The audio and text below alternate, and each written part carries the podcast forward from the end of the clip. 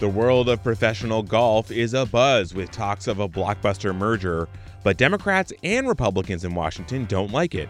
Who does? Lobbyists, of course. We talk about who they are and what they might have to disclose if this deal goes through.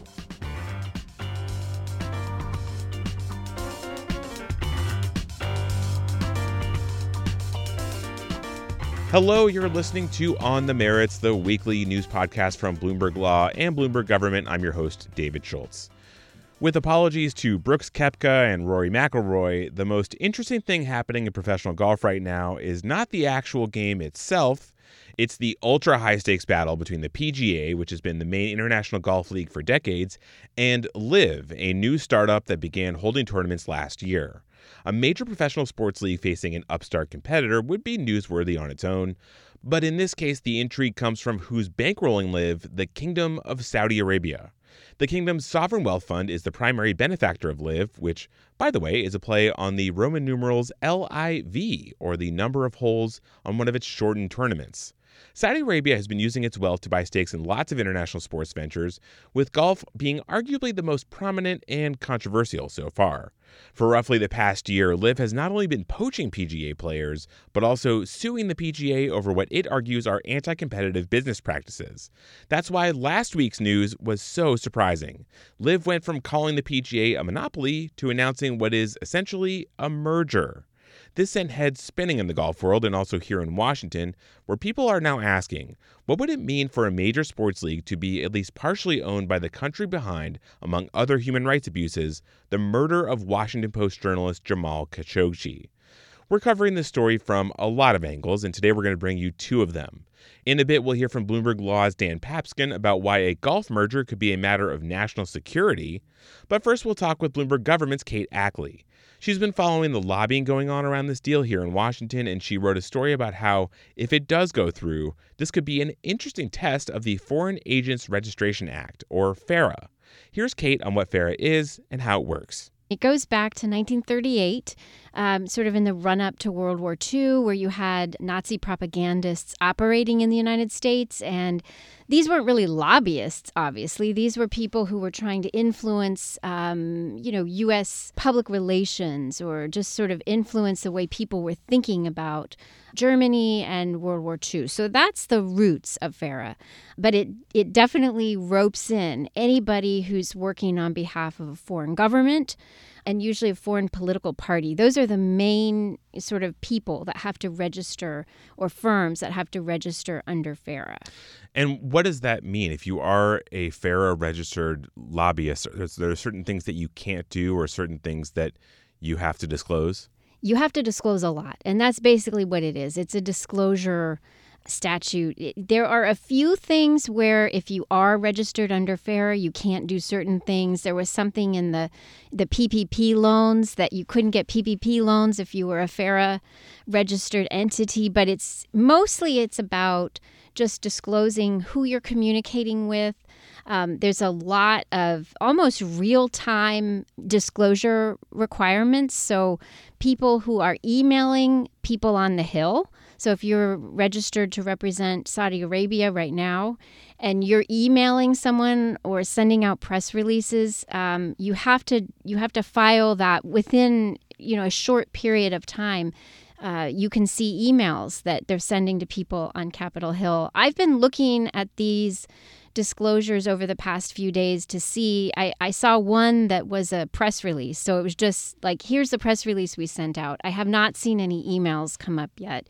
Um, but this is much more information than you would get under traditional lobbying disclosures, where you get, you're lucky if you get sort of uh, a couple of words, you know, like golf uh, issues or something like that. I, I know exactly what you're talking about. I used to uh, comb through those uh, Lobbying Disclosure Act uh, disclosures, just try to see what people are working on, and it would say something like budget or appropriations. And it's like that doesn't narrow any, or you know, spoke to a lawmaker Right. And you know, with those, they'll put a very catch all dollar figure and it'll be for an entire quarter. So, what you get with FARA clients is they have to basically file the contract with the Department of Justice and that becomes public. So, you can see um, that, you know, some firm is, is earning uh, say a million dollars for six months of work or something. You get very much more detailed information it's widely accepted, and I'm sure that there are people that try to circumvent the rules. There have been cases brought, you know, there are criminal penalties with FARA. So when people do try to circumvent the rules uh, or the law, um, they can be prosecuted. Yeah. So let's talk specifically about LIV, about uh, this uh, Saudi backed golf organization your story was about if this merger goes through, that the PGA itself would have to register under FARA. What what would be the implications of that? The implications of that would be that they'd have to put out a lot more information about you know what they're doing to influence not just public policy and legislation but also public relations um, it's not clear yet whether this new entity whatever it might be called because i don't even know if we know what it would be called yeah. Um, this was just announced last week, right? Right. And it's and they're talking about how this is going to be some kind of a, a new entity.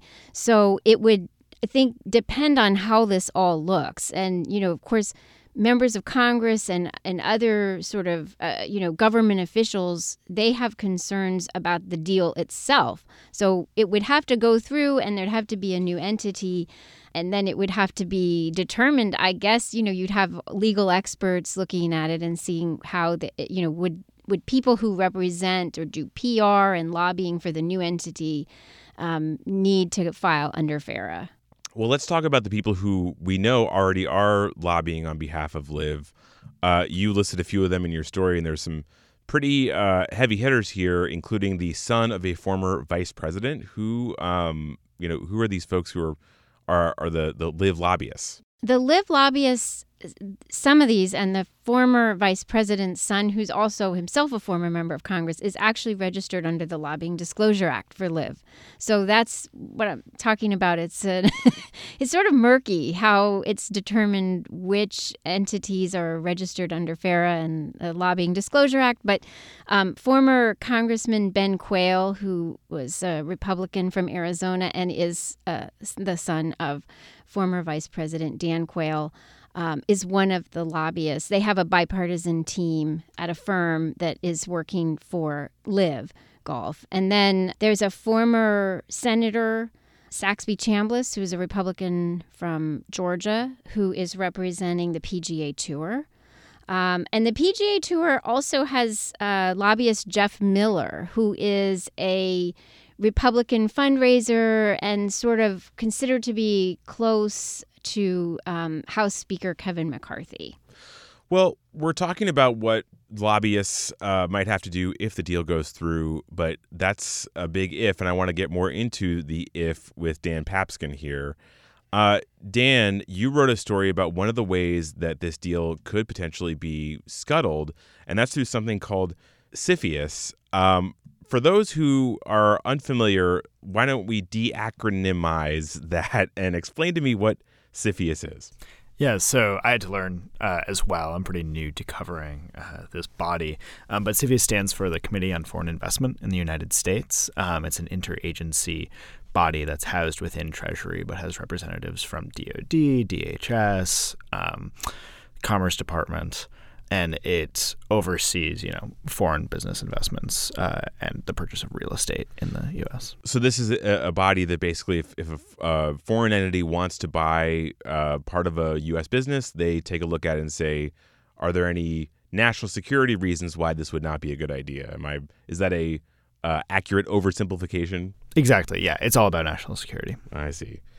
Um, so then, why is it getting involved here? Why could it get involved here? I mean, we're talking about golf.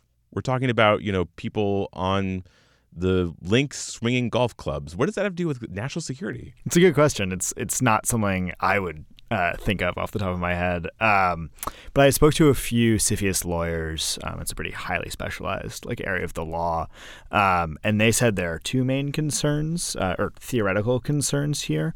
One would be data.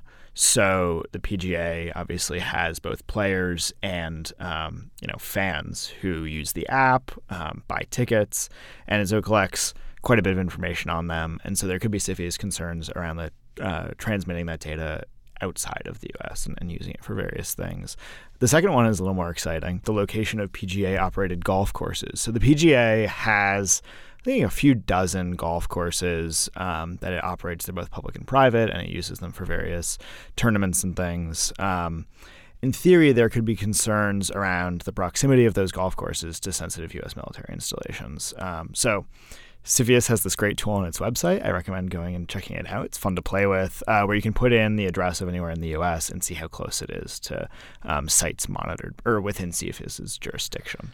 That's wild. So I just just to so we're all on the same page. So what CFIUS might be concerned about is that a Saudi-backed group might be buying the PGA, which owns golf courses that are located uncomfortably close to military installations. Yes. wow. Um. So However, that seems like a problem that would be relatively easy to solve in that the PGA could theoretically just divest from those golf courses.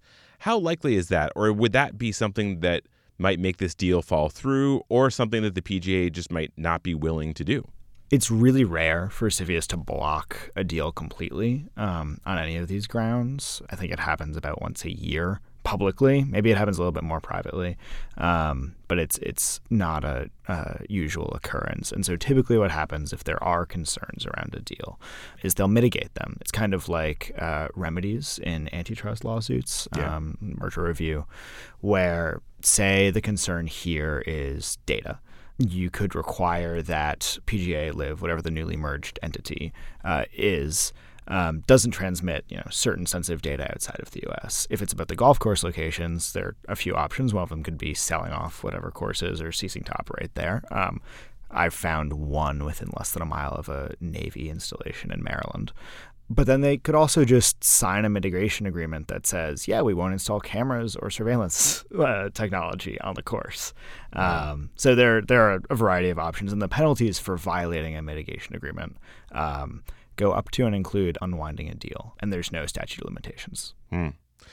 Well, finally, I wanted to talk with both of you about the political, I guess, landscape here, because in both of your stories, you quote both Republican and Democratic lawmakers who are not happy with this deal. Uh, and Kate, we before we were talking, you just mentioned that Senator uh, Richard Blumenthal of Connecticut, a Democrat, uh, has just announced he wants to start an investigation into this. Right. He said he's asking about the Saudi government's role in this. And so when this deal was announced last week and I talked to people within the PGA, the the public message there was there's not going to be any trouble. We don't have any antitrust. We don't have any real issues with this.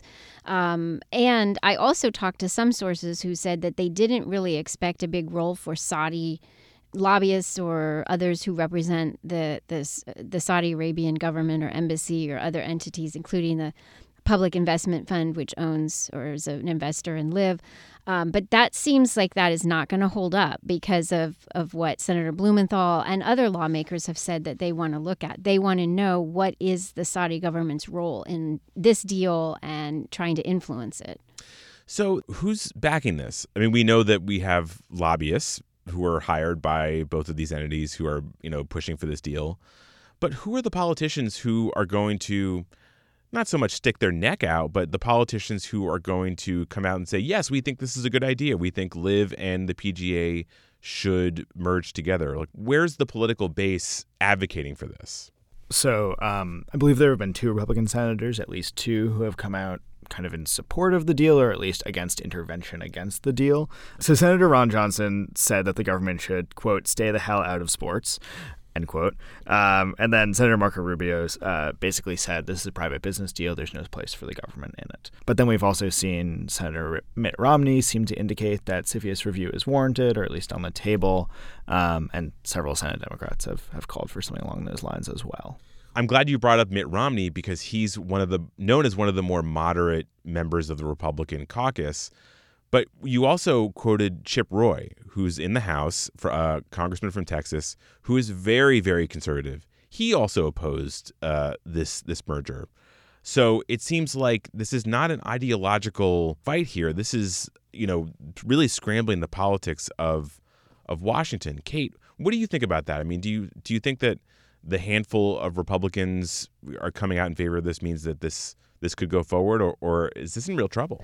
Well, it depends. I mean, if you have more Republicans just taking that kind of traditional laissez faire approach, then that's probably some good news for um, it, you know, having the deal go forward. But you do have people on really opposite ends of the political spectrum who have blasted the deal or or come up with you know expressing kind of big concerns. But I I will say that to the extent that the that the sort of influence apparatus for the for the Saudi government gets involved, that's a lot of people, and you know it's basically fully back on um, after you know the 2018 murder of Washington Post journalist Jamal Khashoggi. Um, there were a number of firms that were registered under FARA who dropped the government, the Saudi government, as a client. Some were were sort of forced to do it because they had other um, relationships with the Post or other entities that put pressure on them. But there were some that stuck with the government and continued to represent it um, and do still today. And the Saudi government has hired additional lobbyists over these, you know, five or so years. So it's a, it's a huge and bipartisan network of people who you know, basically work to try to smooth relations um, between the two countries. Mm. All right. Well, this is really fascinating stuff. Uh, thank you guys so much for talking. That was Kate Ackley and Dan Papscun talking about LIV and golf and Saudi Arabia and a whole lot of other things. Thank you so much. Thank you. Great to be here. Thanks for having us. That'll do it for today's episode of On the Merits. It was produced by myself, David Schultz. Our editor is Andrew Satter, and our executive producer is Josh Block. Thanks for listening, and we'll see you next week. I felt like I was in jail every day when I was going to work. I'm like, I got to get out of here. My executive order calls on the FTC to ban or limit non compete agreements. Let workers choose who they want to work for.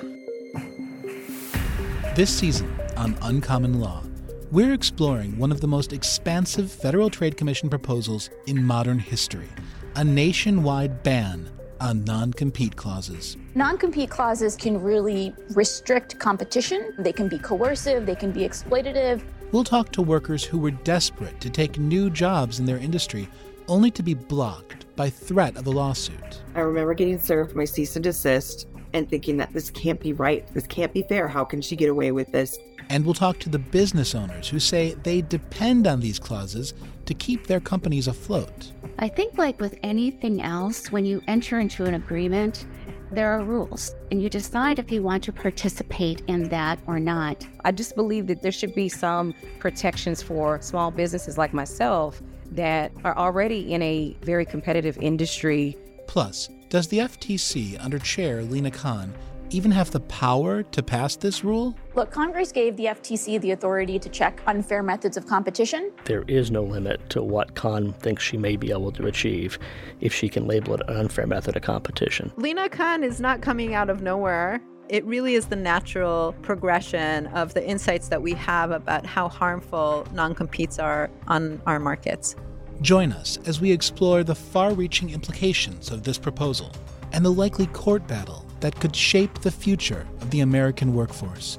That's this season on Uncommon Law from Bloomberg Industry Group.